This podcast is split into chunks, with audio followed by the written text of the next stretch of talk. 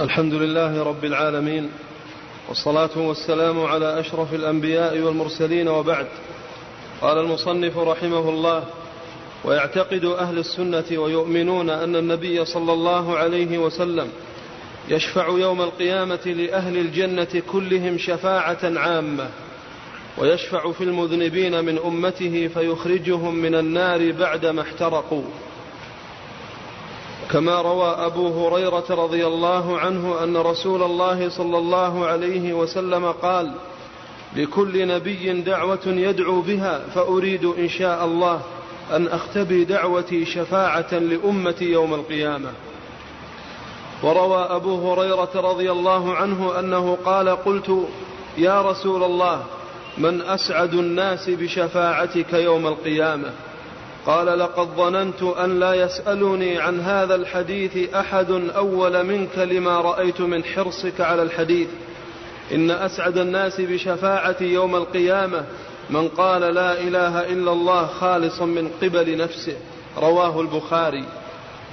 وروى حديث الشفاعة بطوله أبو بكر الصديق وعبد الله بن عباس وعبد الله بن عمر بن الخطاب وعبد الله بن عمر بن الخطاب وأنس بن مالك وحذيفة بن اليمان وأبو موسى عبد الله بن قيس وأبو هريرة وغيرهم. بسم الله الرحمن الرحيم. الحمد لله رب العالمين والصلاة والسلام على إمام المرسلين نبينا محمد وعلى آله وأصحابه أجمعين. أما بعد فكلام المصنف هنا رحمه الله عن الشفاعة التي تكون يوم القيامة. والإيمان بها هو من جملة الإيمان بالأمور المغيبة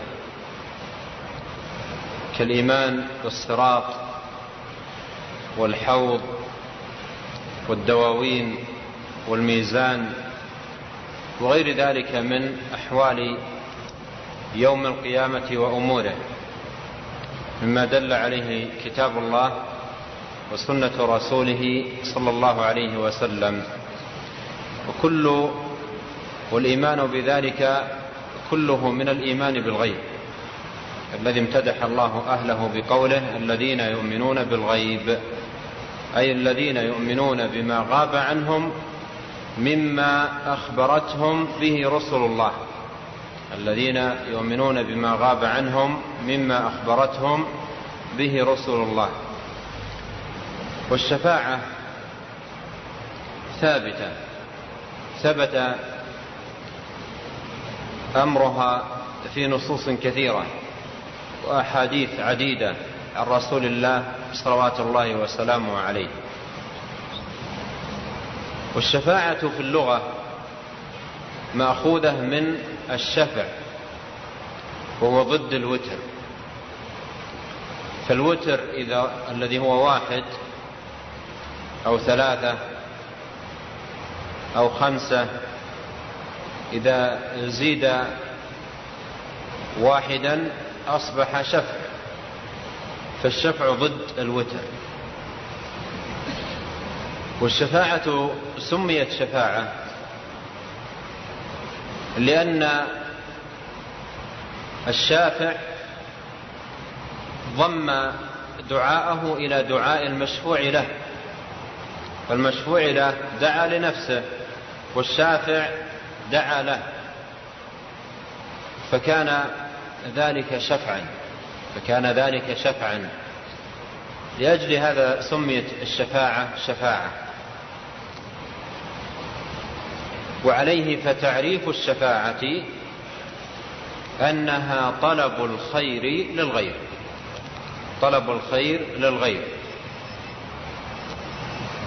وهذا الطلب للخير للغير سمي شفعا للسبب السابق أن دعاء الغير انضم إلى دعاء المشفوع له فأصبح ذلك شفعا. والشفاعة التي تكون يوم القيامة أنواع أنواع عديدة. منها ما هو مختص بالنبي الكريم صلوات الله وسلامه عليه ومنها ما هو عام له وللأنبياء وللصالحين من عباد الله. والنبي صلى الله عليه وسلم اختص بالشفاعة العامة لأهل الموقف. عندما يقفون قياما لله رب العالمين ينتظرون الجزاء والحساب وتطول بهم المدة وتدنو الشمس من الخلائق ويشتد تعب الناس. ويطول مكثهم وقيامهم ينتظرون الحساب. ولا يدري كل واحد منهم ما مآله وما مصيره. فلما يطول مكثهم يأتون إلى الأنبياء يطلبون منهم أن يشفعوا لهم عند الله في أن يبدأ بالحساب. فيأتون آدم ويطلبون منه ذلك فيعتذر. ويحيلهم على نوح عليه السلام. فيعتذر. ويحيلهم على إبراهيم عليه السلام. فيعتذر. ويحيلهم على موسى عليه السلام. فيعتذر. ويحيلهم على عيسى عليه السلام. فيعتذر. ويحيلهم على نبينا محمد صلى الله عليه وسلم. فيقول أنا لها. ثم يسجد. لله تبارك وتعالى تحت العرش. ويعلمه الله جل وعلا في ذلك الوقت. من محامده وحسن الثناء عليه ما لا يعلمه. عندما كان على قيد الحياة صلوات الله وسلامه عليه. فيحمد الله ويثني عليه ثم يقول الله له ارفع رأسك وسل تعطى واشفع تشفع. وحينئذ يجيء الرب تبارك وتعالى لفصل القضاء ويجيء هو سبحانه بنفسه وهذا من تمام عدله. قال تعالى وجاء ربك والملك صفا صفا وجيء يومئذ بجهنم يومئذ يتذكر الإنسان وأنى له الذكرى. فهذا المجيء يأتي بعد هذه الشفاعة وتسمى الشفاعة العظمى والشفاعة الكبرى وهي التي يغبطها يغبطه عليها الأولون والآخرون. وجاء في بعض الأحاديث أنها المقام المحمود. عسى أن يبعثك ربك مقاما محمودا. أن المقام المحمود هو الشفاعة العظمى التي يغبطه عليها الأولون والآخرون من الخلائق. وهذه الشفاعة لا ينكرها أحد من المنتسبين للإسلام وهي شفاعة من النبي عليه الصلاة والسلام لأن يبدأ الله تبارك وتعالى بالجزاء والحساب. فيقبل الله شفاعته سبحانه ويجيء. ومن حكم ذلك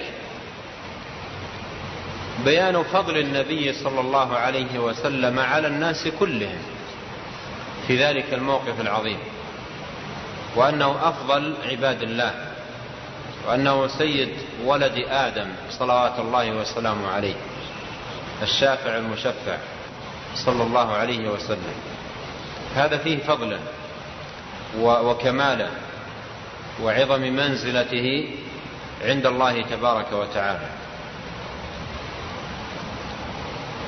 ومن الشفاعات وهي أيضا خاصة بالنبي صلى الله عليه وسلم الشفاعة لأهل الجنة بأن يدخلوا الجنة. فهو عليه الصلاة والسلام أول من يستفتح باب الجنة. فيفتح له. وأول الأمم دخولا للجنة أمته عليه الصلاة والسلام. قد جاء في بعض الأحاديث نحن الآخرون الأولون يوم القيامة. فأول من يستفتح باب الجنة هو عليه الصلاة والسلام. أول الداخلون من الأمم إلى الجنة أمته صلى الله عليه وسلم. وهذا أيضا فيه بيان فضله. وعظيم مكانته صلوات الله وسلامه عليه. ومن الشفاعات المختصة به عليه الصلاة والسلام شفاعته لعمه أبي طالب بأن يخفف عنه العذاب. وأبو طالب هو من الكفار أهل النار. لكنه على كفره نصر النبي.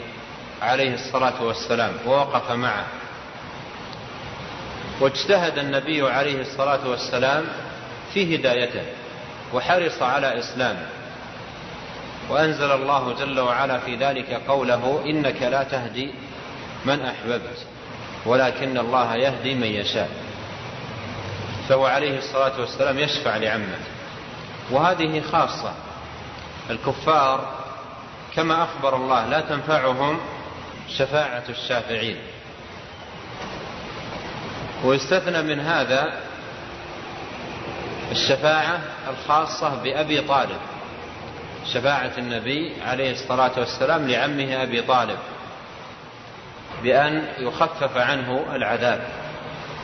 لا ينقطع بل هو باق في النار وعذابه فيها مستمر ولكن بشفاعة النبي صلى الله عليه وسلم يخفف عنه في عذاب النار. ومن الشفاعات التي تكون يوم القيامة الشفاعة لمن دخل الجنة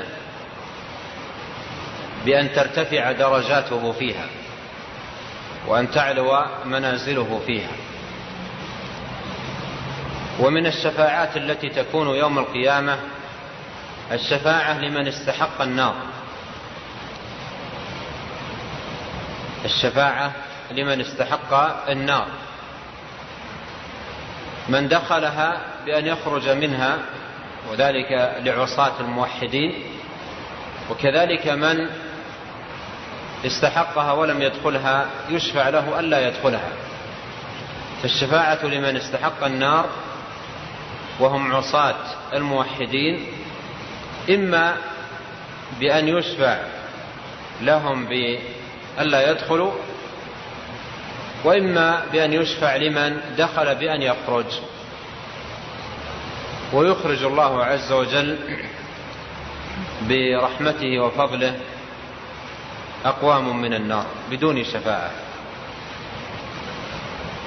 فهذه أنواع الشفاعات التي تكون يوم القيامة. وقد دلت النصوص أن هذه الشفاعة لا تكون ولا تقع إلا بشرطين. دل عليهما كتاب الله عز وجل وسنة نبيه صلى الله عليه وسلم. الشرط الأول إذن الله للشافع. كما قال الله تعالى من ذا الذي يشفع عنده إلا بإذنه. فلا يمكن أن تكون شفاعة يوم القيامة إلا بإذن الله. ولا يمكن أن يشفع أحد بين يدي الله إلا إذا أذن الله له. والشرط الثاني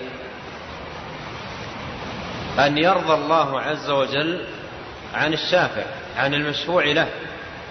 أن يرضى الله عن المشفوع له. ولا يرضى سبحانه وتعالى إلا عن أهل التوحيد. ولهذا قال عن الكفار فما تنفعهم شفاعة الشافعين؟ وقال ولا يشفعون إلا لمن ارتضى.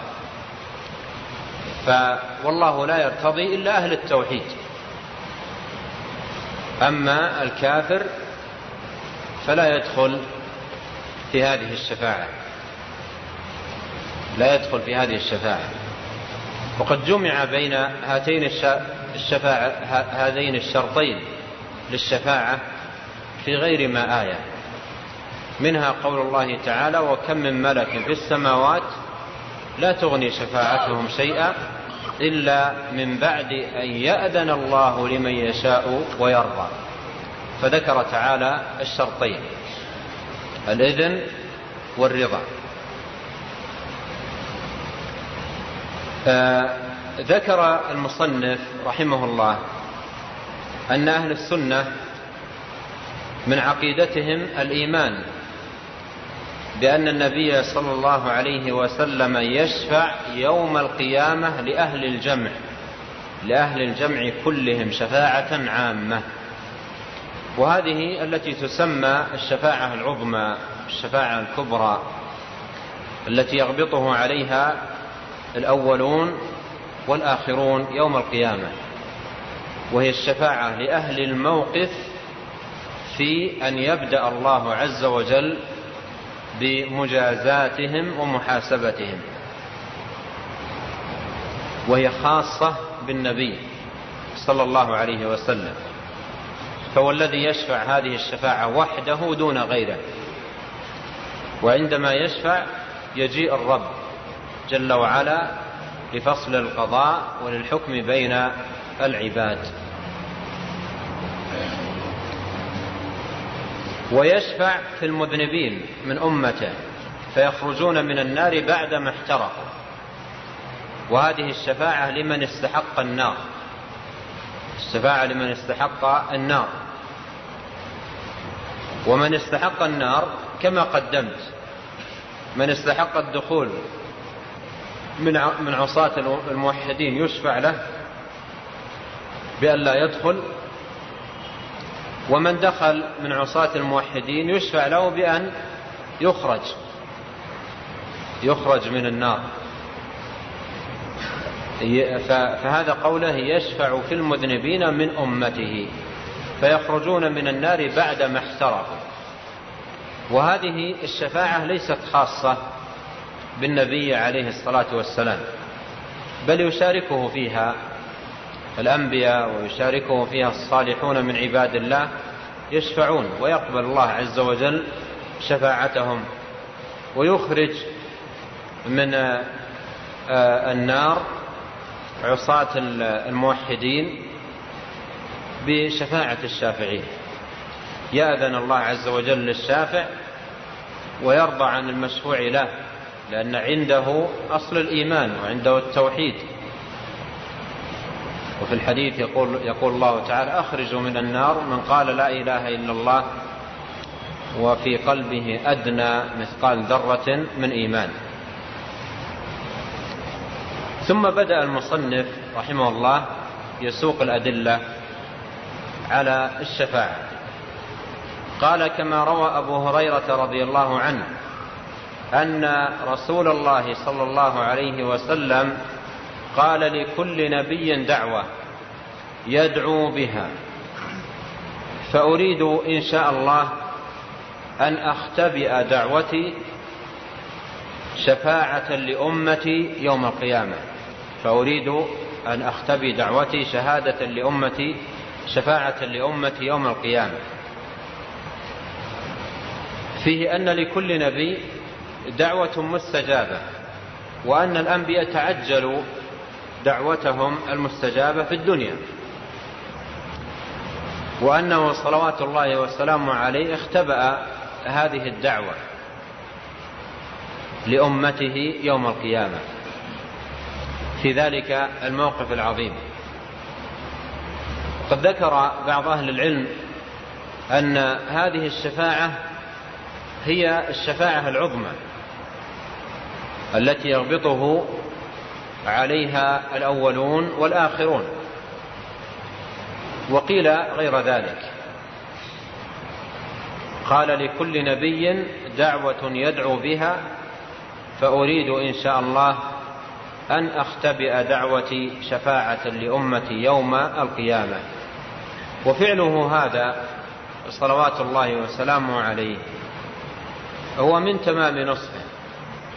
وشفقته وحرصه على أمته. كما قال الله تبارك وتعالى لقد جاءكم رسول من أنفسكم حريص عليكم آه، عزيز عليه ما عنتم حريص عليكم بالمؤمنين رؤوف رحيم. ثم أورد حديث أبي هريرة رضي الله عنه أنه قال قلت يا رسول الله من أسعد الناس بشفاعتك يوم القيامة؟ من أسعد الناس بشفاعتك يوم القيامة؟ أي من أحظاهم بها ومن أولاهم بها. ومن هو الأكثر استحقاق استحقاقا لها يوم القيامة؟ وهذا السؤال من أبي هريرة رضي الله عنه فيه دلالة على اهتمام الصحابة بهذا الأمر وعنايتهم به اهتمامهم بالشفاعة يعرفون قدر شفاعة النبي عليه الصلاة والسلام ويعرفون شأنها وقيمتها ومكانتها يعرفون ذلك. وكل واحد يرغب أن يكون ممن يشفع لهم رسول الله عليه الصلاة والسلام. فهذا يدل على اهتمام الصحابة بهذا الأمر. اهتمام الصحابة بهذا الأمر. يعني معرفة بأي شيء تنال الشفاعة شفاعة النبي صلوات الله وسلامه عليه. فالاهتمام معروف وفي الوقت نفسه مراعاة السنة والشريعة في هذا الباب أيضا موجودة. ولاحظوا هذا المقام العظيم الذي تميز به هؤلاء. يعرفون مقام الشفاعة ومكانتها ولها شأن في نفوسهم ولها قدر في قلوبهم. وأيضا في الوقت نفسه يعرفون أن لنيلها أسباب وأن أسباب نيلها شرعية تعرف من طريق الشرع. ولهذا يأتي مثل هذا السؤال من أسعد الناس بشفاعتك؟ ولهذا حقيقة هذا السؤال ينبغي أن يهتم به كل إنسان عرف قدر الشفاعة. فإذا حصل الاهتمام بهذا السؤال وسلك هذا المسلك سلم الناس من الأباطيل التي ظل فيها أقوام. عندما انحرفوا في مفهوم الشفاعة وهذا وجد في الأمم السابقة ووجد في أمة محمد عليه الصلاة والسلام. قال الله تعالى ويعبدون من دون الله ما لا ينفعهم ولا يضرهم ويقولون هؤلاء شفعاؤنا عند الله. فانحراف انحراف في, في مفهوم الشفاعة. ولهذا يعني المسألة إذا لم تفهم ولم تضبط بالضابط الشرعي يزل الإنسان. وكم من أناس زلوا وانحرفوا في هذا الباب لعاطفة جياشة في قلوبهم ورغبة في نيل هذه الشفاعة ولكنهم سلكوا في طريقة تحصيلها وسبيل نيلها مسلكا غير صحيح فوقعوا في الشرك أو البدعة أو الضلال. ولهذا بعضهم ينادي حتى في زماننا ينادي اشفع لي يا رسول الله؟ ينادي الرسول عليه الصلاة والسلام. وبعضهم يدعوه مباشرة من دون الله ويسمي فعله هذا شفاعة. كقول بعضهم مدد يا رسول الله أو نحو ذلك. ثم إذا سئل ماذا تفعل؟ يقول أنا أستشفع بالرسول. وأطلب أن يكون شفيعا لي عند الله. ومتى ومتى كان الشرك تنال به الشفاعة؟ متى كان الشرك تنال به الشفاعة؟ متى كان دعاء غير الله تنال به الشفاعة؟ دعاء غير الله أيا كان ذلك الغير يبعد عن رحمة الله ويبعد عن نيل ثواب الله تبارك وتعالى. ولهذا لابد لا بد لمن أراد هذا المقام أن, أن يسلك هذا المسلك. من أسعد الناس بشفاعتك يوم القيامة؟ هكذا يسأل. من أسعد الناس بشفاعتك يوم القيامة؟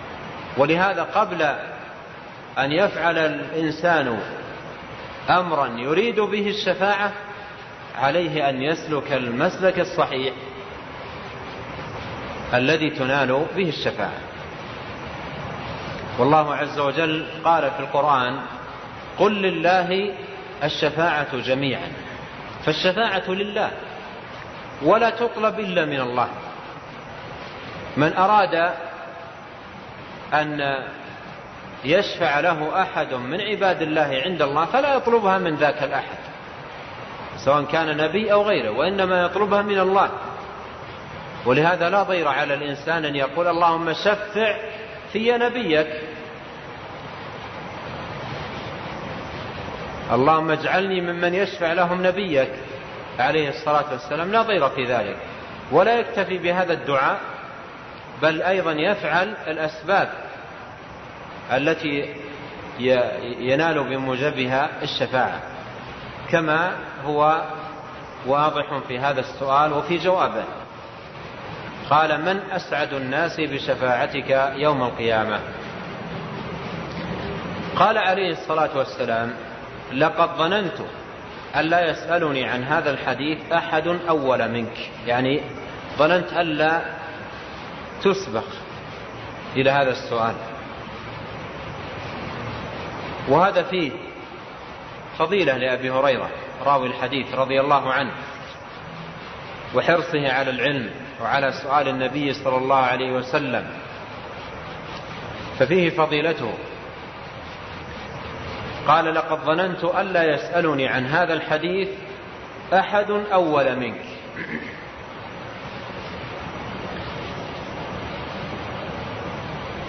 لما رأيت من حرصك على الحديث. يعني هذه الفضيلة في هذا الجانب. لما رأيت من حرصك على الحديث. ثم أجاب. هذا يؤخذ منه. قول النبي صلى الله عليه وسلم لقد ظننت إلى آخره. يؤخذ منه أسلوب نافع في التربية. وهو إعطاء الحريص حقه من التشجيع والترغيب. لما يكون عند الإنسان طالب علم حريص ومجد ويطرح على شيخه أو أستاذه سؤالا مهم فيقول أنا توقعت أن أن يكون أول واحد يسألني هذا السؤال أنت لأني أعرف أنك مجد. تفيده. تفيده وتزيد من اهتمامه. فهذا مسلك تربوي نافع والنبي عليه الصلاة والسلام إمام في كل شيء وقدوة في كل شيء. من أراد العلم من أراد التربية من أراد الخلق من أراد المعاملة. إمام في كل شيء وأسوة وقدوة في كل شيء. كما قال الله تعالى لقد كان لكم في رسول الله أسوة حسنة. في كل شيء. وفي كل جانب. ومع ذلك يعني ترى بعض المهتمين بالتربية يشرقون ويغربون في طلب الأساليب التربوية المؤثرة الناجحة ويدعون هدي النبي الكريم عليه الصلاة والسلام. وهذا من النقص من النقص ووهاء العلم وضعف وضعفه. وإلا فالتربية بأروع صورها وأتم أساليبها وأكمل أبوابها عند نبينا صلوات الله وسلامه عليه. فلا أتم من تربيته ولا أكمل من هديه ولا أحسن من أسلوبه صلوات الله وسلامه عليه. في الآونة الأخيرة اتجه بعض المعتنين بالتربية إلى تتبع بعض الأحاديث النبوية واستنباط المعاني التربوية. وهذا هو الذي ينبغي أن يكون. قال لما لما رأيت من حرصك على الحديث. إن أسعد الناس هذا الجواب على السؤال إن أسعد الناس بشفاعتي يوم القيامة من قال لا إله إلا الله خالصا من قلبه. إن أسعد الناس بشفاعتي يوم القيامة من قال لا إله إلا الله خالصا من قلبه. وهذا فيه فضيلة التوحيد ومكانته. وأن بالتوحيد ينال الإنسان كل خير في الدنيا والآخرة. وبانعدام التوحيد ينعدم الخير في الدنيا والآخرة. حتى هذه الشفاعة التي هي خير ورحمة وشفقة وعطف من الأنبياء ومن الصالحين يوم القيامة على المفرطين. أهل من انعدم فيهم التوحيد لا لا حظ لهم ولا نصيب. فما تنفعهم شفاعة الشافعين. بل لا يشفع لهم الأنبياء ولا يشفع لهم الصالحون لأن الله يقول ولا يشفعون إلا لمن ارتضى. فإذا وجد التوحيد وجد الخير. حتى وإن وجد عند الإنسان معاصي أو ذنوب أو نحو ذلك إذا وجد التوحيد ووجد الإخلاص لله تبارك وتعالى يأتي الخير. وينال الإنسان حظه من هذه الشفاعة. ولهذا أسعد الناس بشفاعة النبي صلى الله عليه وسلم يوم القيامة من قال لا إله إلا الله خالصا من قلبه. وأفاد الحديث أن كلمة التوحيد لا إله إلا الله لا تنفع صاحبها بمجرد القول. لا تنفع صاحبها بمجرد القول. بل لا بد من الاتيان بشروطها وضوابطها التي دل عليها كتاب الله وسنة نبيه عليه الصلاة والسلام. فلا إله إلا الله لا تنفع قائلها إلا إذا أتى بشروطها. ولهذا هنا اشترط الإخلاص قال خالصا من قلبه يعني لم يكتفي بأن يقول لا إله إلا الله بل اشترط الإخلاص وعليه فالإخلاص شرط من شروط قبول كلمة التوحيد لا إله إلا الله وإذا انتفى الشرط انتفى المشروط. إذا انتفى الشرط انتفى المشروط. ففي الحديث دلالة على أن لا إله إلا الله لا تقبل إلا بشروط. والعلماء بالاستقراء والتتبع لنصوص الكتاب والسنة بينوا أن لا إله إلا الله لها شروطا سبعة لا تقبل إلا بها وهي العلم بمعناها المنافي للجهل. واليقين المنافي للشك والريب والإخلاص المنافي للشرك والرياء والصدق المنافي للكذب والمحبة المنافية للبغض والكره والانقياد المنافي للترك والقبول المنافي للرد. علم يقين وإخلاص وصدق كمع محبة وانقياد والقبول لها. فلا بد من هذه الشروط. وهذه الشروط السبعة على كل واحد منها عشرات الأدلة في كتاب الله وسنة نبيه صلوات الله وسلامه عليه. قال الشيخ حافظ حكمي رحمه الله في منظومته سلم الوصول وبشروط سبعة قد قيدت وفي نصوص الوحي حقا وردت فإنه لا ينتفع قائلها بالنطق إلا حيث يستكملها.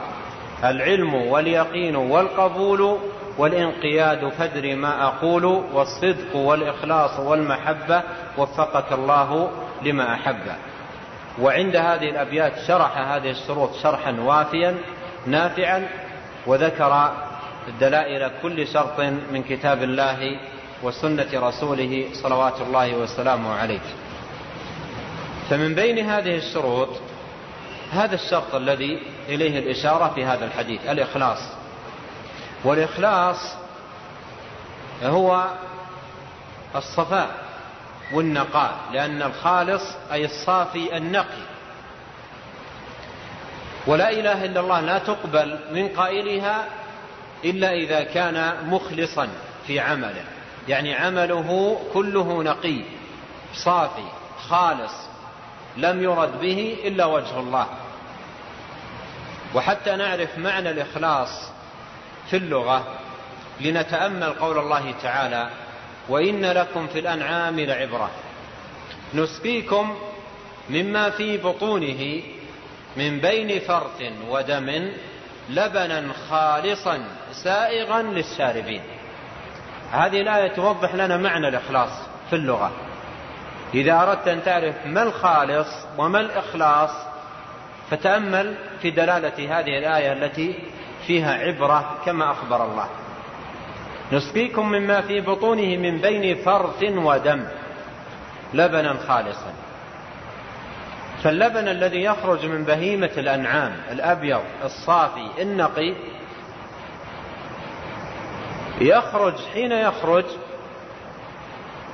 من بين فرث ودم حتى إن حتى إنه قيل إن خروجه من بين الفرث والدم هو للتو عند حلبه مباشرة. يعني عند الحلب مباشرة يخرج من بين الفرث والدم. وبعضهم يعني ذكر يعني من بعض رعاة الأغنام يعني أنهم ذبحوا بعض الشياه التي ماتت وهي حلوب فما وجدوا فيها حليبا وهي حلوب واستنتجوا من هذا أن أن يتكون عند عند مباشرة الحلب. عند مباشرة الحلب يخرج من بين فرث ودم والفرث معروف والدم معروف. مع أنه يخرج للتو من بين الفرث والدم وصفه الله بأنه خالص. أي لا ترى فيه نقطة من الدم ولا, ولا شيء يسير. ولا ترى فيه قطعة من الفرث ولا شيء يسير. حتى لو وضع في المصفيات و أو في أجهزة التحليل ما فيه لا فرث ولا دم وهو الآن خرج من بين فرث ودم. وهذا فيه عبرة. ثم مع علمنا بمخرجه نستسيغه سائغا للشاربين. يعني نعرف من أين خرج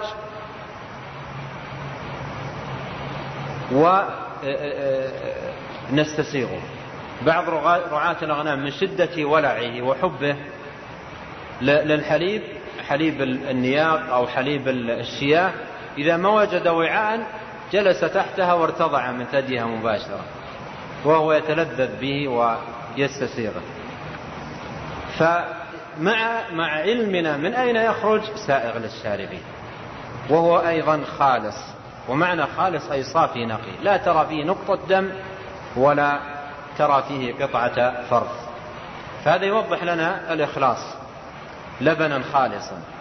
التوحيد والعبادة لا تقبل إلا إذا كانت خالصة لا تقبل إلا إذا كانت خالصة ما معنى خالصة؟ يعني صافية نقية ليس فيها أي إرادة ولا نية إلا لله سبحانه وتعالى. ولهذا جاء في الحديث القدسي أن الرب العظيم يقول أنا أغنى الشركاء عن الشرك؟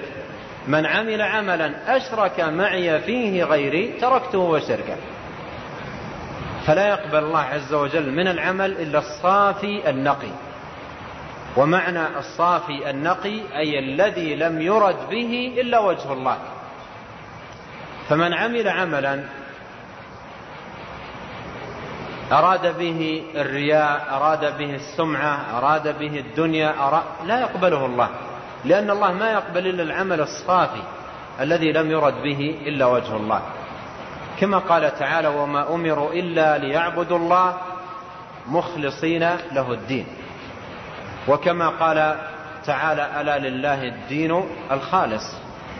فالله لا يقبل إلا الدين الخالص. ولا إله إلا الله لا تقبل من صاحبها إلا إذا كان خالصا إلا إذا كانت خالصة من قلبه. صافية. قد يقول الإنسان لا إله إلا الله ولكن بغير إخلاص. وقد يقول لا إله إلا الله ولكن بغير صدق. وقد يقول لا إله إلا الله وتنعدم فيه بعض هذه الضوابط. فلا تكون لا إله إلا الله مقبولة منه. ولهذا قيل للحسن آه قيل لوهب بن منبه رحمه الله أليس لا إله إلا الله مفتاح الجنة؟ أليس لا إله إلا الله مفتاح الجنة؟ قال بلى. ولكن ما من مفتاح إلا وله أسنان. فإن جئت بمفتاح له أسنان فتح لك وإلا لم يفتح. يشير إلى شروط لا إله إلا الله. وقيل للحسن البصري رحمه الله أليس من قال لا إله إلا الله دخل الجنة؟ قال بلى من أدى حقها وفرضها دخل الجنة. يشير إلى شروط لا إله إلا الله. وعودا على بدء الشفاعة التي تكون من النبي عليه الصلاة والسلام وتكون من الأنبياء والصالحين. من أسعد الناس بها؟ أهل لا إله إلا الله محقق التوحيد المخلصون لله المنقادون لأمره. هؤلاء هم أهل الشفاعة المستحقون لها. أما من أخل بالإخلاص وضيع وفرط فيه فلا يستحق الشفاعة ولا يسعد بها لا يسعد بهذه الشفاعة ولا يحظى بها لأنه ليس مؤهل ولا, ولا مستحق ولا يكون مستحقا إلا إذا كان مخلصا موحدا مطيعا لله عز وجل. فهذا فيه أن الشفاعة يحتاج الإنسان فيها إلى إخلاص. وأيضا يحتاج إلى عمل. لما جاء ذلك الرجل إلى النبي صلى الله عليه وسلم وقال يا رسول الله أسألك مرافقتك في الجنة. ماذا قال له؟ أعني على نفسك بكثرة السجود. أعني على نفس نفسك بكثرة السجود. فلا بد من العمل. إخلاص وعمل. إخلاص لله وجد واجتهاد في طاعة الله والتقرب إليه سبحانه وتعالى بالأعمال الصالحة. قال من قال لا إله إلا الله خالصا من قبل نفسه. من قبل نفسه يعني من قلبه خالصا. يعني لا يريد بها إلا إلا وجه الله. صادرة من قبل نفسه من قلبه يبتغي بها وجه الرب العظيم سبحانه وتعالى. ولا إله إلا الله. دل هذا الحديث على عظم مكانتها لأن هناك كلمات كثيرة شرعية وندب إلى قولها لكن هذه الكلمة هي أعظم الكلمات على الإطلاق وأفضلها. وليس في الدين كلمة أفضل من كلمة لا إله إلا الله. ولهذا قال صلى الله عليه وسلم أفضل ما قلته أنا والنبيون من قبلي لا إله إلا الله. وجاء في مسند الإمام أحمد أن أبا ذر رضي الله عنه سأل النبي صلى الله عليه وسلم وقال له يا رسول الله أفمن الحسنات لا إله إلا الله؟ قال هي أحسن الحسنات. قال هي أحسن الحسنات.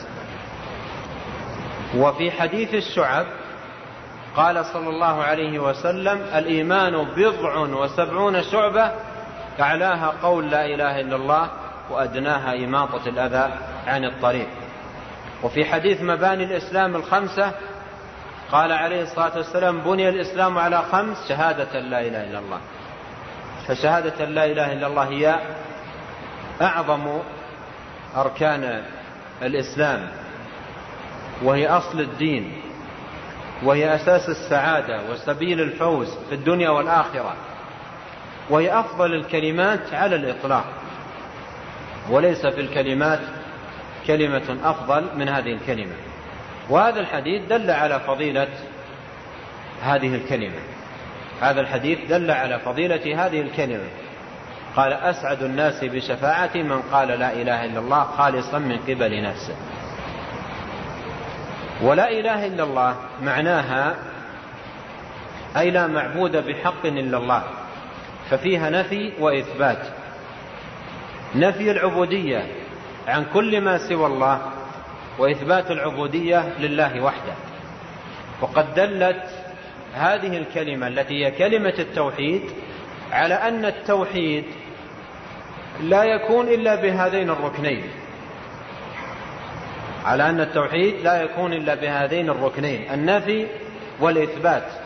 لا يكون الإنسان موحدا إلا بهما. النفي والإثبات. نفي العبودية عن كل من سوى الله وإثبات العبودية لله وحده.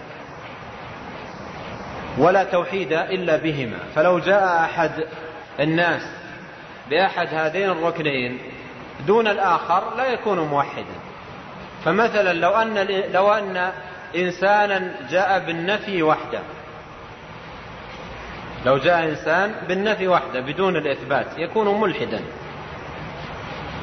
ولو جاء بالإثبات وحده وبدون النفي يكون مشركا. لأن لو قال الله معبود لكن ما أنفي العبودية عن من سوى من سواه. هذا يكون مشرك. وإذا قال لا إله ولم يثبت الألوهية لله يكون ملحد. فلا يكون التوحيد إلا بالركنين. النفي والإثبات نفي العبودية عن من سوى الله وإثبات العبودية لله وحده. بهذا يكون الإنسان مستمسكا بالعروة الوثقى كما قال تعالى فمن يكفر بالطاغوت ويؤمن بالله فقد استمسك بالعروة الوثقى لا انفصام لها. ثم ذكر المصنف رحمه الله أن حديث الشفاعة بطوله ويشير إلى الحديث الذي فيه الشفاعة العظمى والذي فيه أن الناس يأتون إلى الأنبياء وكل واحد يعتذر إلى أن يأتوا إلى النبي عليه الصلاة والسلام فيشفع. الحديث بطوله رواه جمع من الصحابة أبو بكر الصديق وعبد الله بن عباس وعبد الله بن عمر بن الخطاب وأنس بن مالك وحذيفة بن اليمان وأبو موسى عبد الله بن قيس أبو موسى الأشعري وأبو هريرة وغيرهم. وقد نص غير واحد من أهل العلم أنه حديث متواتر عن النبي صلوات الله وسلامه عليه.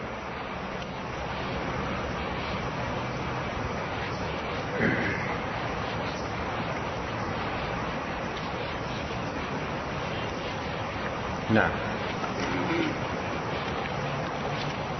ثم قال رحمه الله ثم الإيمان بأن لرسول الله صلى الله عليه وسلم حوضا ترده أمته كما صح عنه وأنه كما بين عدن إلى عمان البلقاء وروي من مكة إلى بيت المقدس وبألفاظ أخر ماؤه أشد بياضا من اللبن وأحلى من العسل وأكوابه عدد نجوم السماء. رواه عبد الله بن عمر وعبد الله بن عمرو وأبي بن كعب وأبو ذر وثوبان مولى رسول الله صلى الله عليه وسلم وأبو أمامة الباهلي وبريدة الأسلمي. ثم أخذ رحمه الله يبين ما يتعلق بالحوض الحوض المورود. والحوض المورود الإيمان به هو من جملة الإيمان بالغيب الذي امتدح الله أهله بقوله سبحانه الذين يؤمنون بالغيب. فالحوض ليس عندنا عنه خبر إلا من خلال النصوص والأدلة. فإيمان المؤمنين به إيمان بالغيب يعني أمر لم يشاهدوه ولم يروه ولكن يؤمنون به لورود الخبر الصادق بشأنه. وهذه ميزة أهل الإيمان الذين يؤمنون بالأخبار ويتلقون ما جاءت به الأنبياء بالقبول. أما من سواهم فلا يقبل ذلك ولا يؤمن به ويجحده. فأهل السنة من عقيدتهم الإيمان بالحوض.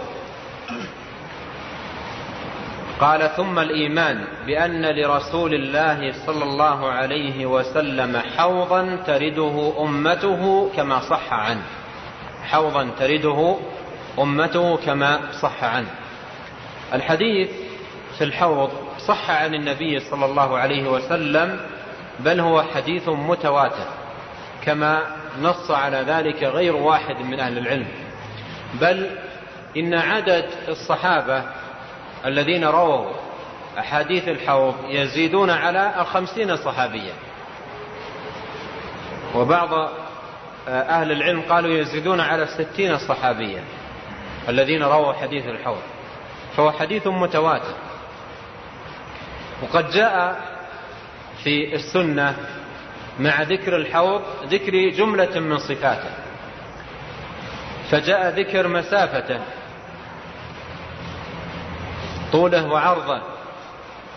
وجاء ذكر صفة الماء الذي فيه. وطعمه. ورائحته. والكيزان التي حوله. فجاءت أوصاف. أوصاف كثيرة جدا في, في, في سنة النبي صلوات الله وسلامه عليه. وقد دلت السنة أن هذا الحوض رباعي مربع لأن النبي عليه الصلاة والسلام قال طوله شهر وعرضه شهر وزواياه سواء. فهو رباعي الشكل الطول والعرض طوله مساوي لعرضه وهذا لا يكون إلا في رباعي الشكل. وطوله شهر. يعني يحتاج من يمشي من طرفه إلى طرفه الآخر إلى شهر كامل حتى يصل إلى طرفه. فطوله شهر. وطعم مائه أحلى من العسل. ولون مائه أبيض من اللبن ورائحة مائه أطيب من رائحة المسك. أطيب من رائحة المسك. وعلى الحوض كيزان يشرب بها هذا الماء. جاء في بعض الروايات كنجوم السماء. قال أهل العلم أي في الجمال والكثرة. عدد يعني كنجوم السماء يعني في الجمال والكثرة. فهي كيزان جميلة غاية الجمال وأيضا كثيرة. ومن شأن هذا الحوض أن من شرب منه شربة لا يظمأ بعدها أبدا. لا يظمأ بعدها أبدا يعني لا يحس بالعطش مطلقا. لا يظمأ بعدها أبدا. فهذا من من جملة الاعتقاد. يعني من جملة الاعتقاد الأمور التي يؤمن بها أهل السنة الإيمان بالحوض. والإيمان بالحوض أو من الإيمان بالحوض الإيمان بكل صفة له ثبتت في سنة النبي عليه الصلاة والسلام. فالإيمان بطعمه لونه رائحته عرضه وطوله. وجميع صفاته التي ثبتت في السنة الصحيحة الإيمان بها من الإيمان بالحوض. لأن هذه الصفات علمناها بالسنة كما علمنا عن الحوض نفسه. فمن الإيمان بالحوض الإيمان بجميع صفاته الثابتة في سنة النبي صلى الله عليه وسلم. المصنف أشار إلى بعض صفاته. قال وأنه كما بين عدن إلى عمان البلقاء. عدن في اليمن وعمان في, في, في الأردن. فالمسافة بين يعني طرفيه كالمسافة بين عدن وعمان. وروي من مكة إلى بيت المقدس. مكة إلى بيت المقدس. أيهما أبعد؟ من عدن إلى عمان وإلا من مكة إلى بيت المقدس. من عدن إلى عمان.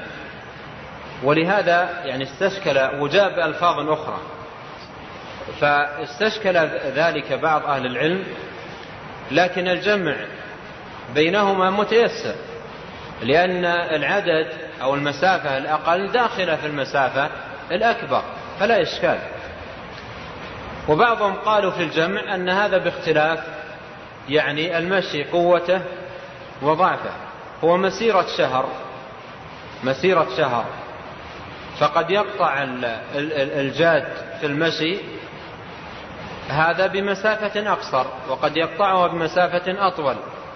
قيل, قيل هذا لكن لا إشكال لأن العدد أو المسافة الأقل داخلة في المسافة الأكبر فلا إشكال.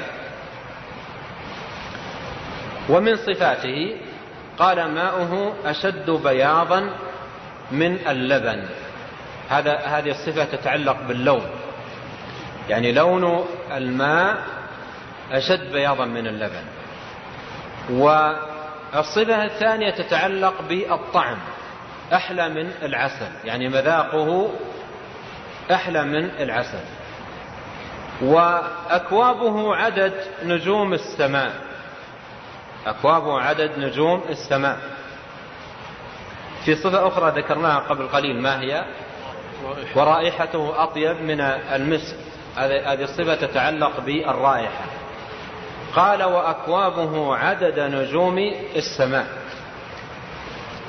آه، فهي من حيث العدد كثيرة ومن حيث الجمال أيضا جميلة لأنها يعني جميلة آه، كنجوم السماء. في وضاءتها وحسنها وبهائها وأكوابه عدد نجوم السماء. ثم ذكر المصنف بعض من رواه. قال رواه عبد الله بن عمر وعبد الله بن عمرو وأبي بن كعب وأبو ذر وثوبان مولى رسول الله صلى الله عليه وسلم وأبو أمامة الباهلي وبريدة الأسلمي. فهؤلاء رووا الحديث. ذكر بعضهم وإلا فإن من روى حديث الحوض يتجاوزون الخمسين وقيل الستين صحابيا يتجاوزون الخمسين وقيل الستين صحابيا آه لما يؤمن الإنسان بهذا الحوض العظيم الحوض المورود ويؤمن بصفاته وطعمه ورائحته ولا شك أن قلبه حتى وإن كان ضعيف الإيمان هي يحصل فيه شوق عظيم ورغبة شديدة لأن يكون من هؤلاء الذين يسعدون ويهنؤون بالشرب من هذا الماء. يتحرك في قلبه شوق ورغبة. وإذا تحرك الشوق والرغبة للشرب أيضا يتحرك في نفس الراغب في الخير الحريص على سعادة نفسه يتحرك في معرفة الأسباب. ويعرف أنه ليس كل أحد يشرب بل جاء في الحديث أن أناس يذادون عن الحوض. وأن النبي عليه الصلاة والسلام يقول أصحابي أصحابي وفي رواية أصيحابي أصيحابي. فيقال إنك لا تدري ماذا أحدثوا بعدك. وعندما يقف المسلم على هذا النص العظيم المتعلق بالحوض وقد رغب أن يكون من أهله وممن يكرمهم الله عز وجل بالشرب منه عليه أن يقف عند هذه الكلمة. إنك لا تدري ماذا أحدثوا بعدك. يقف عند هذه الكلمة متأملا. حتى يدرك خطورة الإحداث في الدين ومخالفة طريقة سيد الأنبياء والمرسلين عليه الصلاة والسلام. وأن الإنسان عندما ينحرف عن السنة وينهمك في البدعة يكون فعل ما يستوجب الحرمان. وألا ينال هذه الفضيلة وهذه المكرمة العظيمة وهي الشرب من هذا الحوض العظيم. ويدرك أيضا عندما يقرأ هذه النصوص مكانة الصحابة رضي الله عنهم وعظم منزلتهم لأن الصحابة الكرام الذين هم أولى الناس بالنبي صلى الله عليه وسلم وأولى الناس دخولا في قول الله تعالى كنتم خير أمة أخرجت للناس وفي الحديث يقول خير الناس قرني. فلما يقرأ هذه النصوص يدرك قيمة هؤلاء الأخيار ومنزلتهم الرفيعة ومكانتهم عند الله وأنهم من أول الناس شربا للحوض وهم أنصار نبيه صلى الله عليه وسلم وأعوانه وأصحابه من الله عليهم بصحبته. ورؤيته وسماع حديثه منه ونصرة دينه والثبات عليه والمدافعة عنه فهم أولى الناس وأحق الناس شربا لهذا الحوض. ومع هذه المكانة الرفيعة والمنزلة والمنزلة العالية للصحابة إلا أن أقواما انتكست أفهامهم رأسا على عقب وهم الروافض. فادعوا ظلما وزورا أن المعنيين بالذود عن الحوض الصحابة. في مقدمتهم أبو بكر وعمر وعثمان وعلي قاتلهم الله أن يؤفكون. فهؤلاء الذين يذادون عن الحوض. حتى إن هؤلاء الحمقى في بعض كتبهم يستغربون رواية أهل السنة لهذا الحديث في كتبهم. أصحابي أصحابي ويقال لا تدري ماذا أحدثوا بعدك. فيستغرب بعض هؤلاء الحمقى يقولون كيف يروي أهل السنة وهو, وهو حجة عليهم؟ لأنه بزعمهم يدل على أن الصحابة يذادون عن الحوض. أبو بكر وعمر وعثمان وعلي وعائشة وخيار الأمة وأفضلها عندهم يذادون عن الحوض ومع ذلك أهل السنة يرون هذا الحديث. وهذا فيهم ضلال على ضلال وعدوان على عدوان وجهل متراكم وإلا الصحابة دل الحديث على أنهم أولى الناس أولى الناس وأحق الناس بالشرب من الحوض لأنه قال لا تدري ماذا احدثوا بعدك وهذا ليس من صفتهم. قال الله تعالى من المؤمنين رجال صدقوا ما عاهدوا الله عليه. فمنهم من قضى نحبه ومنهم من ينتظر وما بدلوا تبديلا ليجزي الله الصادقين بصدقهم. هذا شأنهم. ما كان عندهم تبديل ولا تغيير. التبديل وجد في من بعدهم.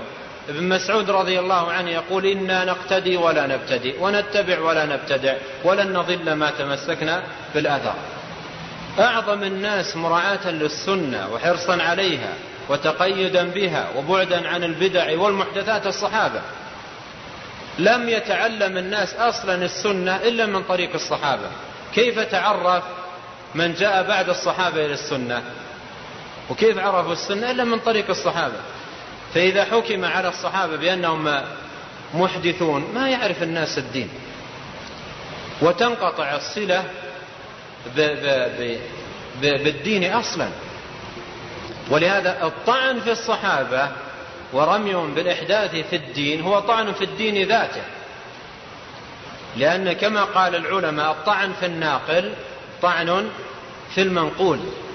وهؤلاء لما طعنوا في الصحابة ما قصدوا الصحابة. وإنما قصدوا, قصدوا الدين ذاته.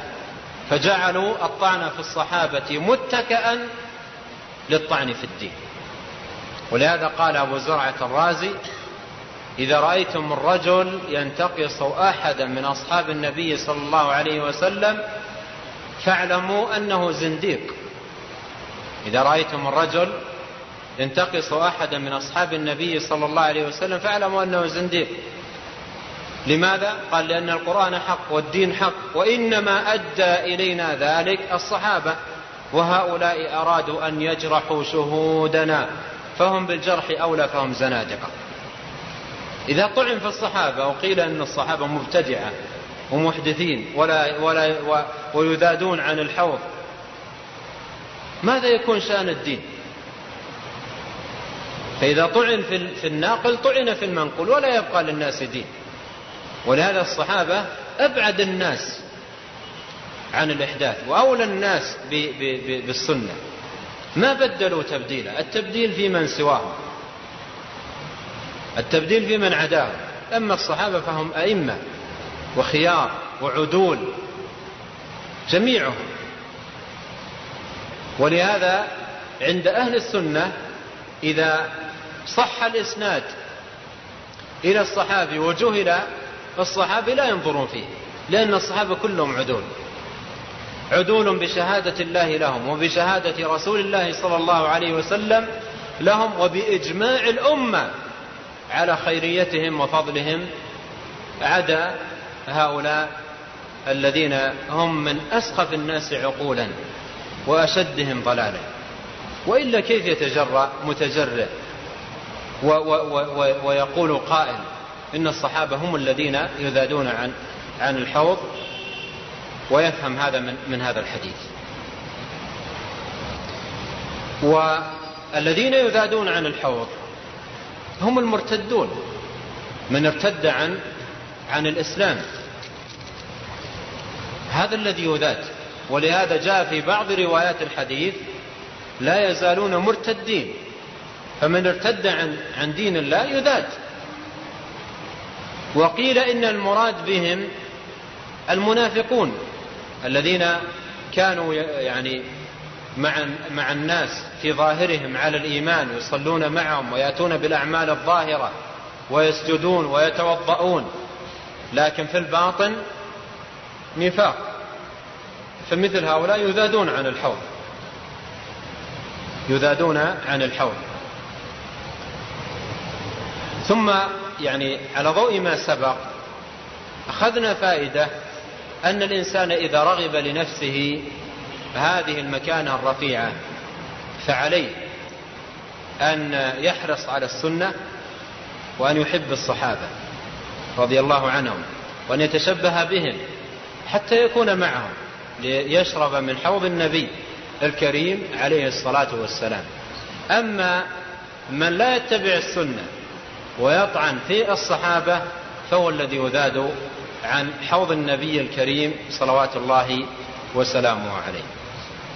وأختم هذا بأثر مر علي عن أنس بن مالك رضي الله عنه الصحابي الجليل يقول أدركت نساء من عجائز المدينة لا تصلي واحدة منهن صلاة إلا قالت اللهم أسقني من حوض نبيك صلى الله عليه وسلم. ونسأل الله عز وجل لنا ولكم جميعا ذلك. نعم. ثم قال رحمه الله والإيمان بعذاب القبر حق واجب وفرض لازم.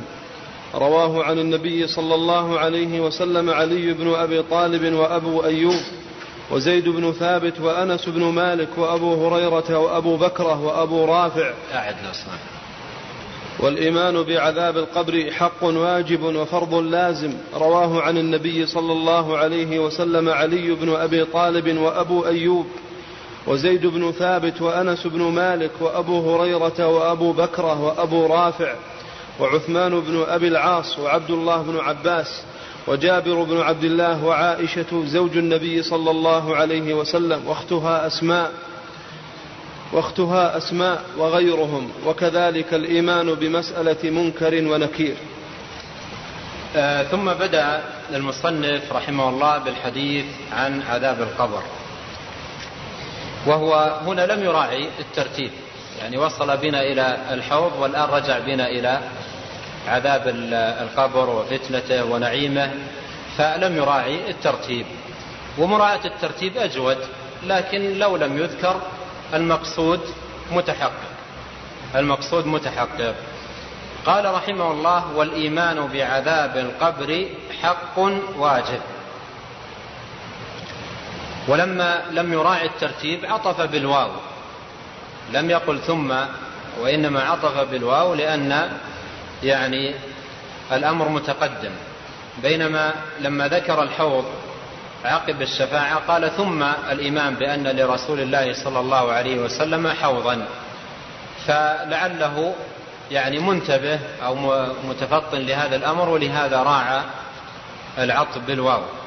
قال والإيمان بعذاب, بعذاب القبر حق واجب وفرض لازم. ف والإيمان بالقبر هو الإيمان هو من الإيمان باليوم الآخر. الإيمان بالقبر هو من الإيمان باليوم الآخر. لأن الإيمان باليوم الآخر ضابطه الجامع لكل ما يتعلق به الإيمان بكل ما يكون بعد الموت. الإيمان بكل ما يكون بعد, بعد الموت. هذا ضابط جامع. الإيمان بكل ما يكون بعد الموت مما ثبت في كتاب الله وصح في سنة رسول الله صلى الله عليه وسلم. هذا هو الإيمان بالآخر باليوم الآخر.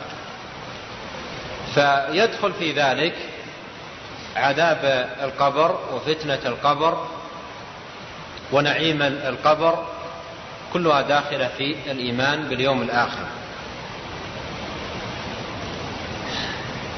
وعذاب القبر حق. دل عليه الكتاب العزيز وسنة النبي صلى الله عليه وسلم. والمصنف رحمه الله هنا اقتصر على ذكر أدلة السنة على عذاب القبر لكن القرآن دل عليه في مواضع. منها قول الله سبحانه وتعالى عن فرعون وقومه قال النار يعرضون عليها غدوا وعشيا. ويوم تقوم الساعة أدخلوا آل فرعون أشد العذاب. النار يعرضون عليها غدوا وعشيا يعني صباحا ومساء. هذا متى؟ في الدنيا في القبر. بدليل قوله بعدها ويوم القيامة أدخلوا آل فرعون أشد العذاب. فهذا في القبر. يعني كل صباح ومساء يعرضون على النار. يوميا بما في يومنا هذا. يعني يصبحون ويمسون في في قبورهم بالنار صباحا ومساء. إلى يوم القيامة. وهذا فيه دلالة على أن عذاب الكافر في النار مستمر إلى يوم القيامة. فالكافر يعذب في قبره عذاب مستمر. إلى أن تقوم الساعة. وإذا قامت الساعة عذابه أشد وأبقى. وعصاة الموحدين أهل الكبائر يعذبون في النار يعذبون في القبور على قدر كبائرهم ولا يكون تعذيبهم مستمرا دائما كتعذيب الكافر وإنما يعذبون على قدر كبائرهم ولهذا عذاب القبر نوعان عذاب الكافر وعذاب عصاة الموحدين. وليس عذاب الصنفين واحدا.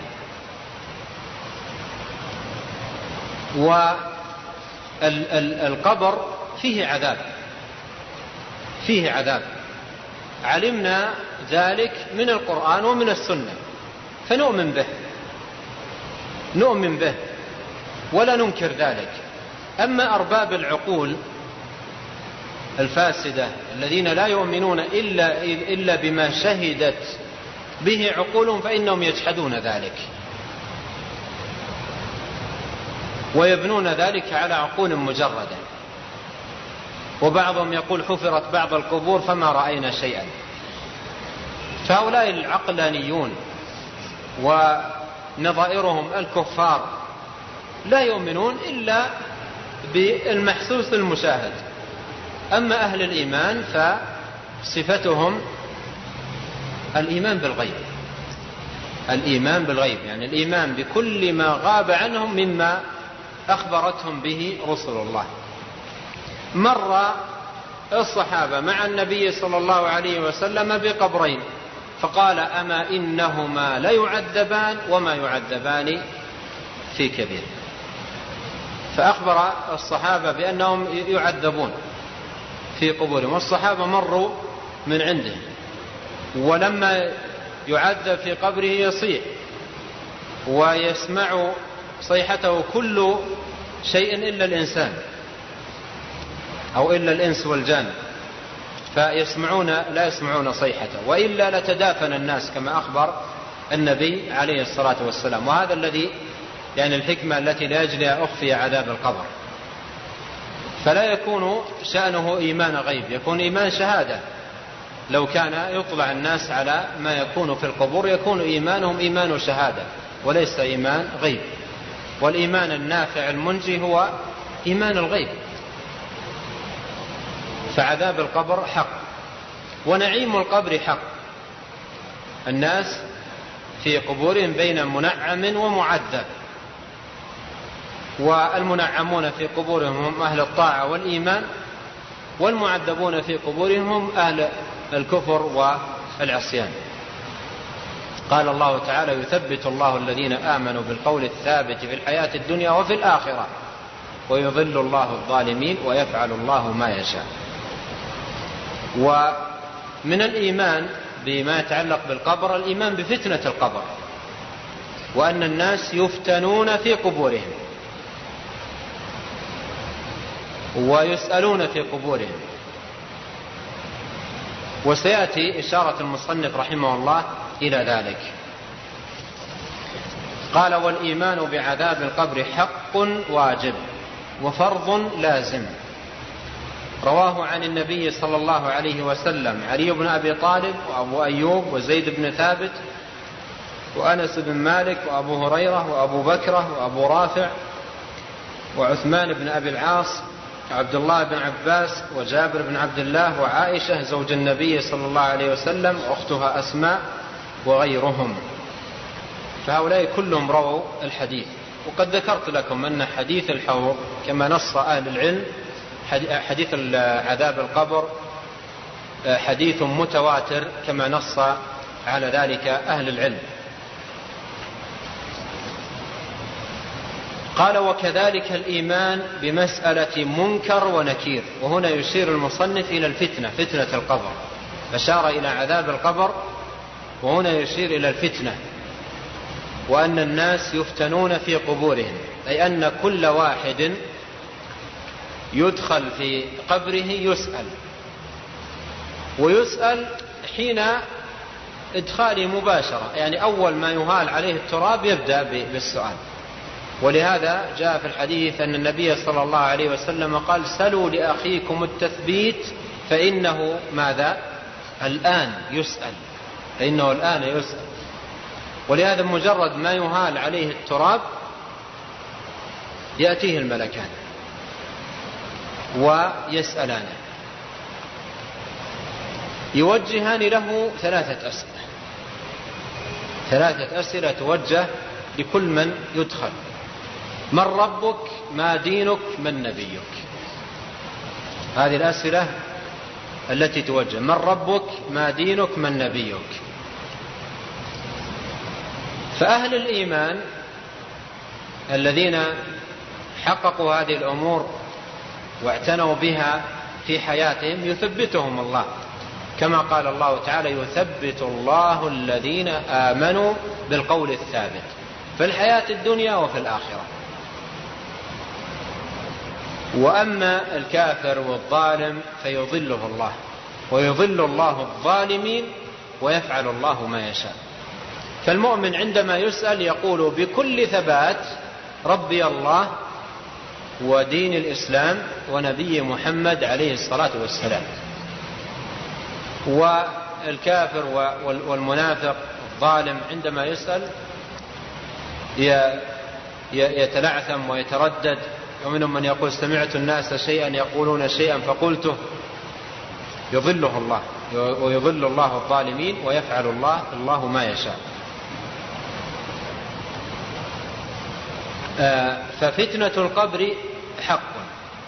والنبي عليه الصلاة والسلام بين لنا ما الأسئلة التي توجه في القبر.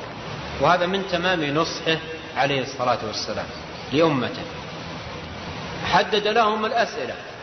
فالامتحان حاصل والأسئلة محددة.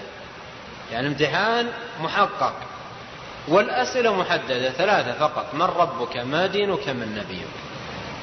ولهذا يعني وفق توفيقا عظيما شيخ الإسلام محمد بن عبد الوهاب رحمه الله ونصح للناس نصحا بالغا عندما أفرد هذه الأصول الثلاثة في رسالة. عما نفعها وذاع وشاع ذكرها وانتشرت بين الناس. منهم من حفظها ومنهم من قرأها غير مرة ومنهم من درسها مرات. وتحقق بهذه الرسالة نفع عظيم وترجمت إلى لغات كثيرة.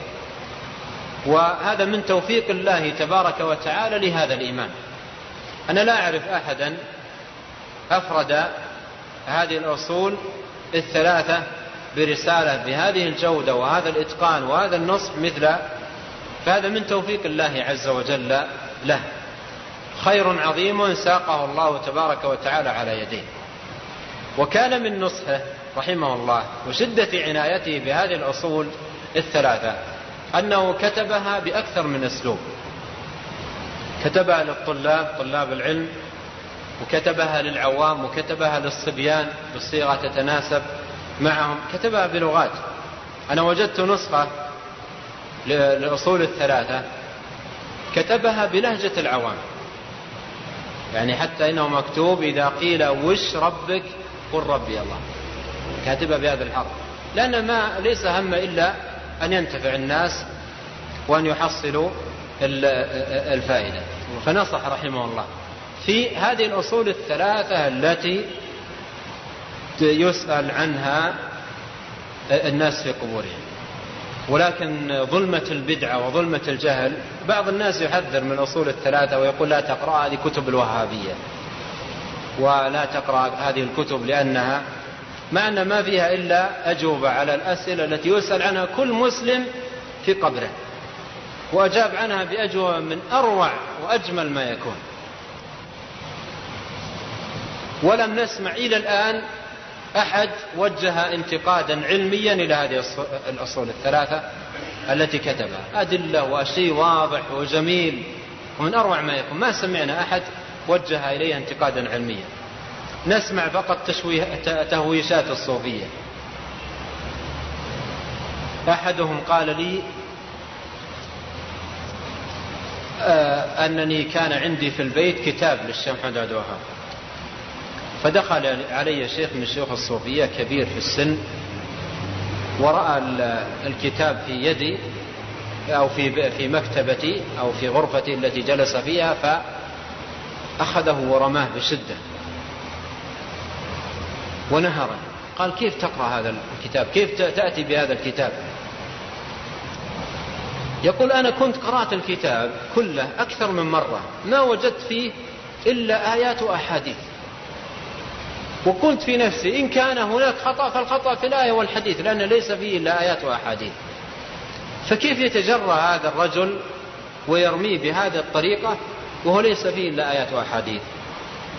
قال لي محدثي فأخذته من الأرض بهدوء ووضعته في يد هذا الشيخ. وقلت له أنا طالب صغير ما أفهم. فاقرأ الكتاب الآن وحدد لي الأخطاء المعينة حتى أكون منه على حذر. يقول فمسك الكتاب من من جلدته وأخذ محدثي كتابا بيده يريني ماذا فعل. يقول فمسكه من جلدتي فبدأ يقلب صفحة صفحة حتى وصل إلى الجلدة الأخيرة وقال يا بني المسألة تحتاج إلى وقت. تحتاج إلى وقت. يقول فعرفت أنه ما عنده شيء. فازدادت عنايتي بهذا الكتاب وبكتب هذا الإيمان. فما عندهم إلا تهويش وإلا رجل ينصح للأمة هذا النصح في هذا المقام العظيم الذي نعلم من السنة أن كل مسلم يسأل عن قبره. طيب إذا حذر هؤلاء من هذا الكتاب لماذا لا يضعون أيضا كتابا في الأصول الثلاثة التي جاءت بها السنة ينصحون للناس؟ أما يحذرون الناس من الخير ولا يعلمونهم الحق بل يصل بالحال بعضهم يعلمونهم الباطل والضلال يحرمونهم من الخير والسنة. ويمنعونهم من الحق فهذا يعني غاية في العجب أصول ثلاثة كل مسلم يعني عندما يدخل توجه له وينصح هذا الإمام ويكتب في هذه الكتب الثلاثة ومع هذا يعني نسمع عن عن هؤلاء مثل يعني هذا الكلام. والأصول الثلاثة جاء في يعني بيان عظم شأنها أحاديث كثيرة في السنة. مثل قول النبي صلى الله عليه وسلم ذاق طعم الإيمان من رضي بالله ربا وبالإسلام دينا وبمحمد صلى الله عليه وسلم رسولا. وفي الذكر الذي يقال عند الأذان أشهد أن لا إله إلا الله وأشهد أن محمدا عبده ورسوله رضيت بالله ربا وبالإسلام دينا وبمحمد صلى الله عليه وسلم رسولا. عند كل أذان يشرع الإنسان أن يستذكر هذه الأصول الثلاثة. فهي أصول عظيمة وكل من يدخل قبره يسأل عنها. كل من يدخل قبره يسأل عنها. قال وكذلك الإيمان بمسألة منكر ونكير. منكر ونكير ملكان. ملكان جاء وصفهما في السنة وأنهما يأتيان للإنسان في قبره. سود الوجوه زرق العيون يعني هيئتهم مخيفة فيقعدانه وكلكم رأى القبر. يعني يعني لا يكفي إلا أن يدخل فيه الميت على جنبه. يقعدانه ونحن نؤمن بأنه يقعد في قبره. ويسألانه من ربك ما دينك من نبيك. فأما المؤمن فيقول ربي الله ودين الإسلام ونبي محمد عليه الصلاة والسلام فينعم في قبره. وأما ما يعني الكافر فلا يحار جوابا فيضرب بمرزبة من حديد حتى يصيح منها صيحة يسمعها كل شيء إلا الإنسان. فمن الإيمان بما يكون بالقبر الإيمان بفتنة القبر وأن الناس يفتنون في القبور. والفتنة هي السؤال والامتحان يعني يمتحنون في القبور.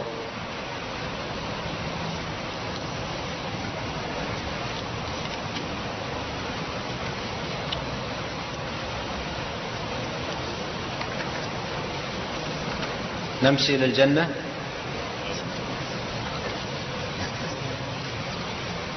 ما بالكم سكوت؟ كل الحياة سعي الجنة. ناخذ درس جديد ولا نغير السؤال؟ ناخذ درس جديد. في أسئلة شيخ. في أسئلة تتعلق. ها؟ الشيخ في أسئلة تتعلق بالدروس الماضية الشيخ طيب.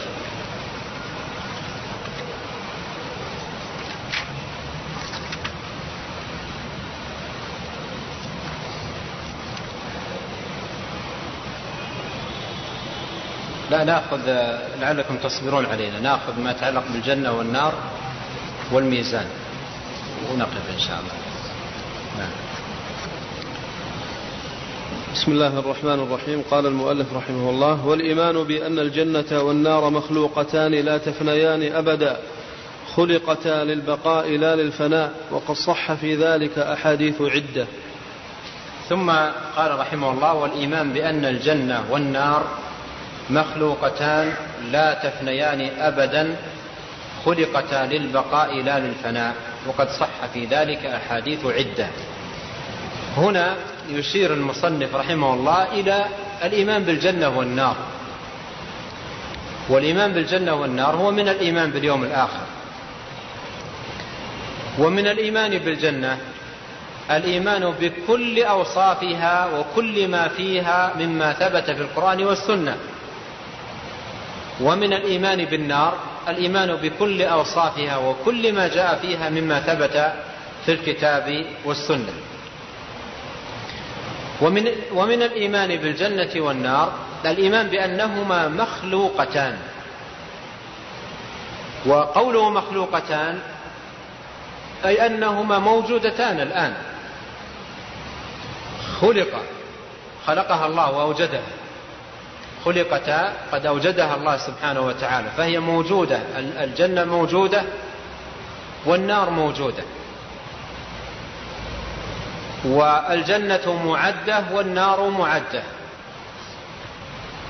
والدلائل على وجود الجنة والنار كثيرة جدا. ونحن مر معنا في هذا الكتاب أحد هذه الأدلة. فمن يستحضره؟ تفضل. ما أسمعك؟ لا ليس في درس اليوم في هذا الكتاب. نعم. هذه مرت معنا الآية في الكتاب. عرفتم السؤال؟ مر معنا في الكتاب حديث يدل على وجود النار نعم. وجود الجنة.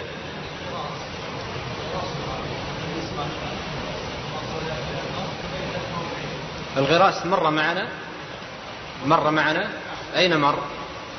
هذا من الأدلة إن كان قد مر. الحور العين مر مع؟ أيوة. على كل حال مر معنا قريبا الإسراء والمعراج. حديث الإسراء والمعراج. وعندما أسري آه، عرج بالنبي صلى الله عليه وسلم آه، رأى الجنة. وجاء في في في, في, في القرآن الكريم ولقد رآه نزلة أخرى عند سدرة المنتهى عندها جنة المأوى فهي موجودة. وسدرة المنتهى فوق السماء السابعة. وعندها جنة المأوى معنى ذلك أن جنة المأوى فوق السماء السابعة. وقد جاء في الحديث أن النبي صلى الله عليه وسلم قال إذا سألتم الله الجنة فاسألوه الفردوس الأعلى فإنه أعلى الجنة ووسط الجنة وفوقه عرش الرحمن. وهذا فيه دلالة على أن الجنة فوق السماوات وأن سقف الجنة أو أعلى الجنة عرش الرحمن فوقها عرش الرحمن. فهي موجودة. فهذا من أدلة وجودها. ومن أدلة وجودها لما صلى النبي عليه الصلاة والسلام الكسوف. وقد صلى مرة واحدة. فرآه الصحابة رضي الله عنهم وهو يصلي بالناس الكسوف تقدم قليلا ومد يده كأنه يريد أن يأخذ شيئا. والحديث في الصحيحين. ثم وجدوه رجع إلى الخلف. فلما صلى قالوا قالوا يا رسول الله رأيناك فعلت شيئا في الصلاة لم تفعله قبل ذلك. قال رأيت الجنة والنار. قال رأيت الجنة والنار. وتقدمت لآخذ عنقودا من عنبها. لما مد يده أراد أن يأخذ عنقود من عنب الجنة. قال عليه الصلاة والسلام فلو أخذته لأكلتم منه ما بقيت الدنيا. لأكلتم من عنقود واحد من عناقيد عنب الجنة. يقول لو أخذته لأكلتم منه ما بقيت الدنيا. يعني يأكل منه الصحابة والناس ولا ينتهي. هذا عنقود واحد. وهذا يبين لنا ماذا؟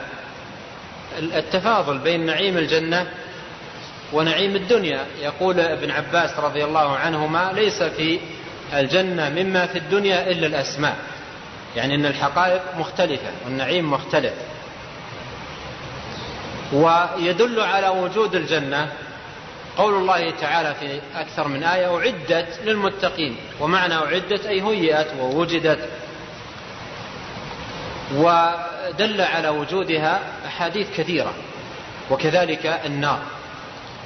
ولهذا من من الإيمان بالجنة والنار أن نؤمن بأنهما موجودتان وهذا ينكره المعتزلة ويقولون إنها تخلق يوم القيامة ويتعاملون مع المسألة بعقولهم القاصرة وأفهامهم الحقيرة ويقولون إيش الفائدة من وجودها الآن وهي لا يحتاج إليها إلا يوم القيامة وكلام مثل هذا.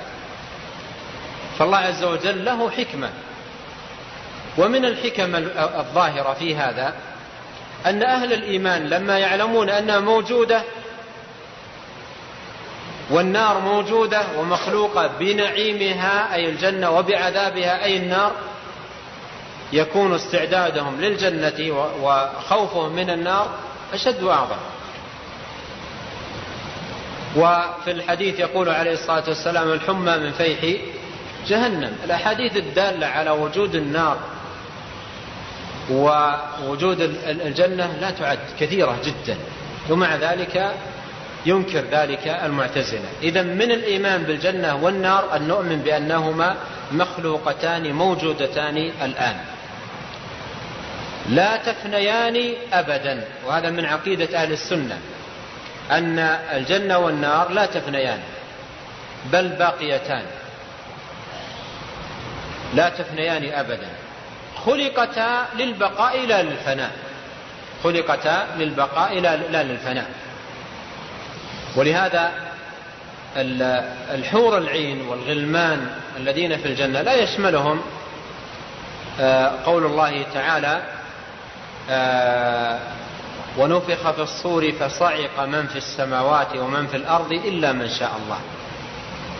فالصعق ما يشمله ويستثنى منه من خلقهم الله تبارك وتعالى للبقاء. والجنة خلقت للبقاء والنعيم الذي فيها خلق للبقاء. والجنة موجودة بحورها وغلمانها وأشجارها وأنهارها والنار موجودة بعذابها وحميمها وغساقها كل ذلك موجود وهي باقية. لا تفنيان أبدا لا الجنة تفنى ولا النار تفنى. لماذا قال لأنهما خلقتا للبقاء لا للفناء؟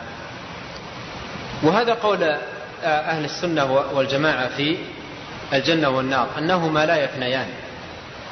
وهناك قول نسب لبعض أهل العلم أن النار تفنى ولا تبقى.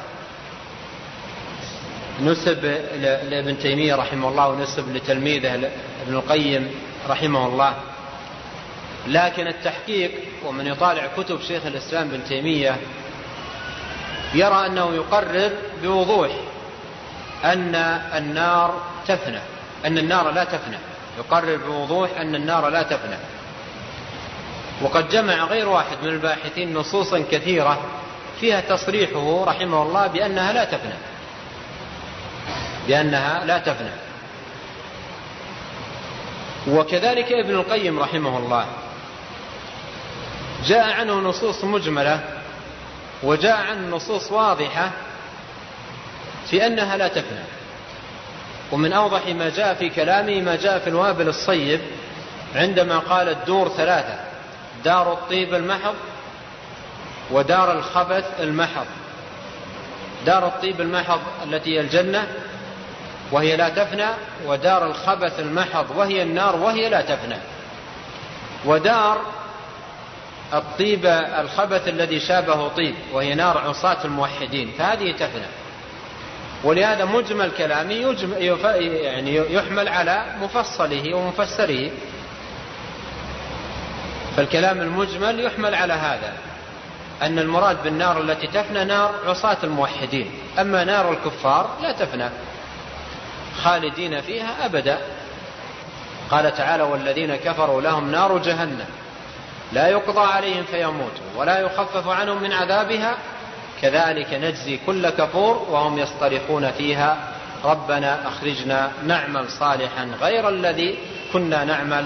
أولم نعمركم ما يتذكر فيه من تذكر وجاءكم النذير. فالجنة والنار لا تفنيان باقيتان لا تفنيان. وهذا من عقيدة أهل السنة. ومن العقيدة المتعلقة بالجنة والنار الإيمان بكل أوصاف الجنة والنار الثابتة في الكتاب والسنة. وسيأتي عند المصنف أيضا أمرا يتعلق بالجنة والنار نتكلم عنه في حينه إن شاء الله.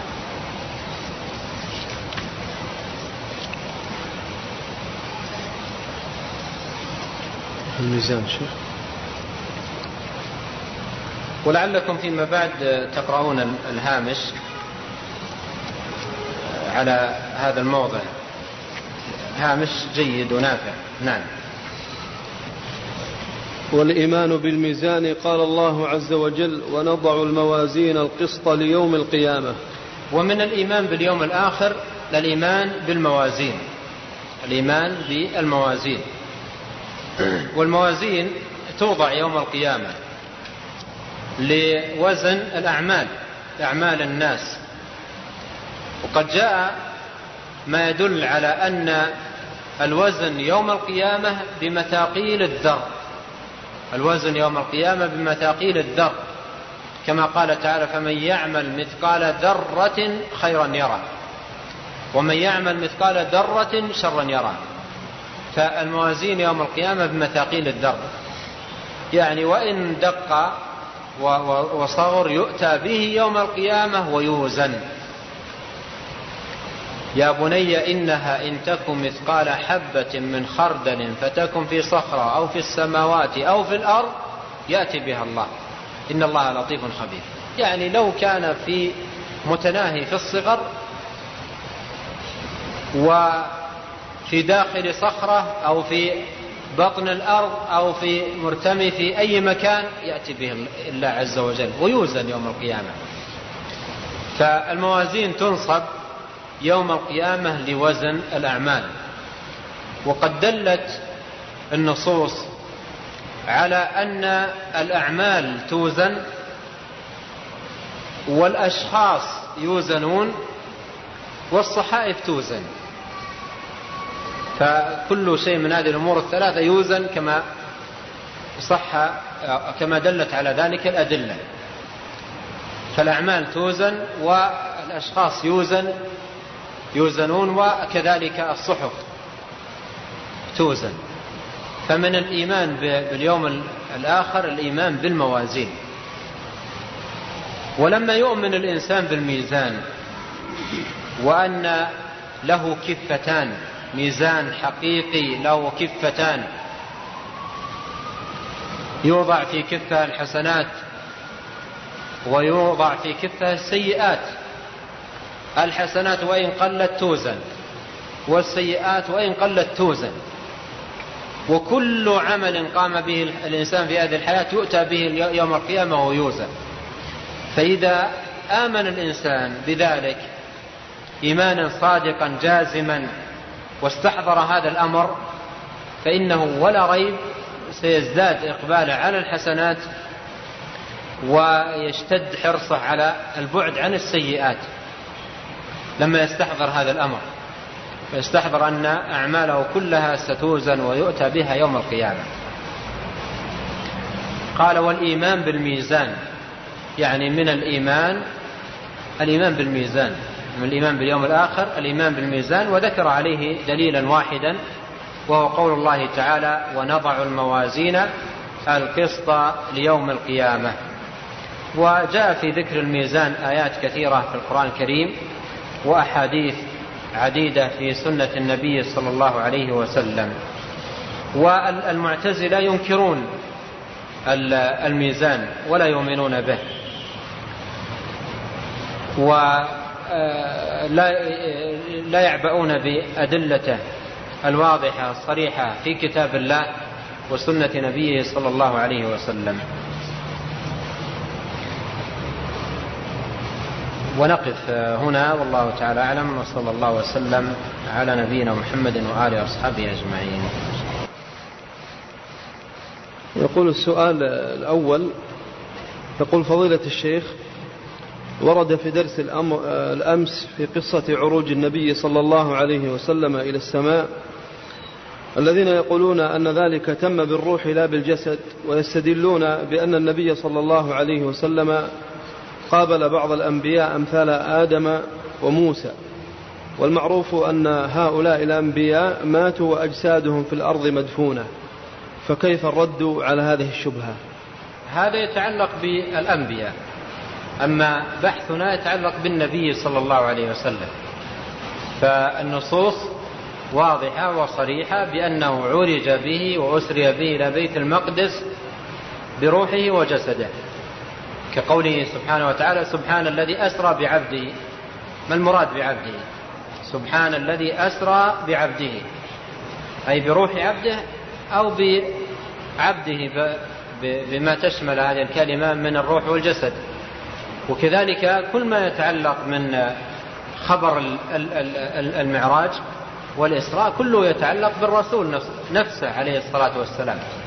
ولهذا من قال إنه بالروح وحده ليس عنده دليل. والأدلة واضحة في الدلالة على أن الإسراء والمعراج كان بالروح والجسد معا. السؤال الثاني يقول قلتم أن الشفاعة لا تكون إلا بشرطين فهل هذا يتم حتى في الشفاعة الكبرى؟ الشفاعة الكبرى هذه آه، ليست شفاعة في النجاة من العذاب أو يعني عدم دخول النار أو الإخراج من النار. الشفاعة العظمى ليبدأ الله بالحساب بحساب الخلائق كلهم. فهي لا تتعلق ب يعني هذا الأمر الذي هو آه، الخروج من النار أو آه، أو عدم دخول النار أو عدم حصول العذاب لا تتعلق بذلك. ولهذا هي للناس كلهم. حتى يبدأ الله عز وجل بالحساب. يقول هنا هل الحديث الذي جاء فيه أن أناسا يطردون عن الحوض هل يدخل فيه أهل البدع؟ من المسلمين؟ هو في الحديث قال إن إنك لا تدري ماذا أحدثوا بعدك. وإذا كان الحدث ينقل من الملة فلا إشكال. وإن كان الحدث لا ينقل من الملة فهذا يحتاج إلى شيء من النظر. الله تعالى أعلم. هذا أخونا يسأل آه، عن مكان الحوض لأنه يقول هنا في سؤاله فهل هذا يدل على وجود الظمأ؟ الحوض يعني من أهل العلم من يرى أن الحوض قبل الصراط وأن الحوض يكون في عرصات يوم القيامة قبل الصراط. ومن أهل العلم من يرى أن الحوض يكون أو مكانه بعد الصراط. هذان قولان مشهوران لأهل العلم في مكان الحوض.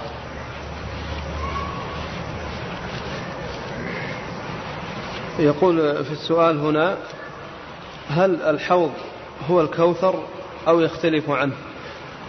الحوض غير الكوثر. الحوض غير الكوثر. والله تعالى أعلم. وصلى الله وسلم على نبينا محمد.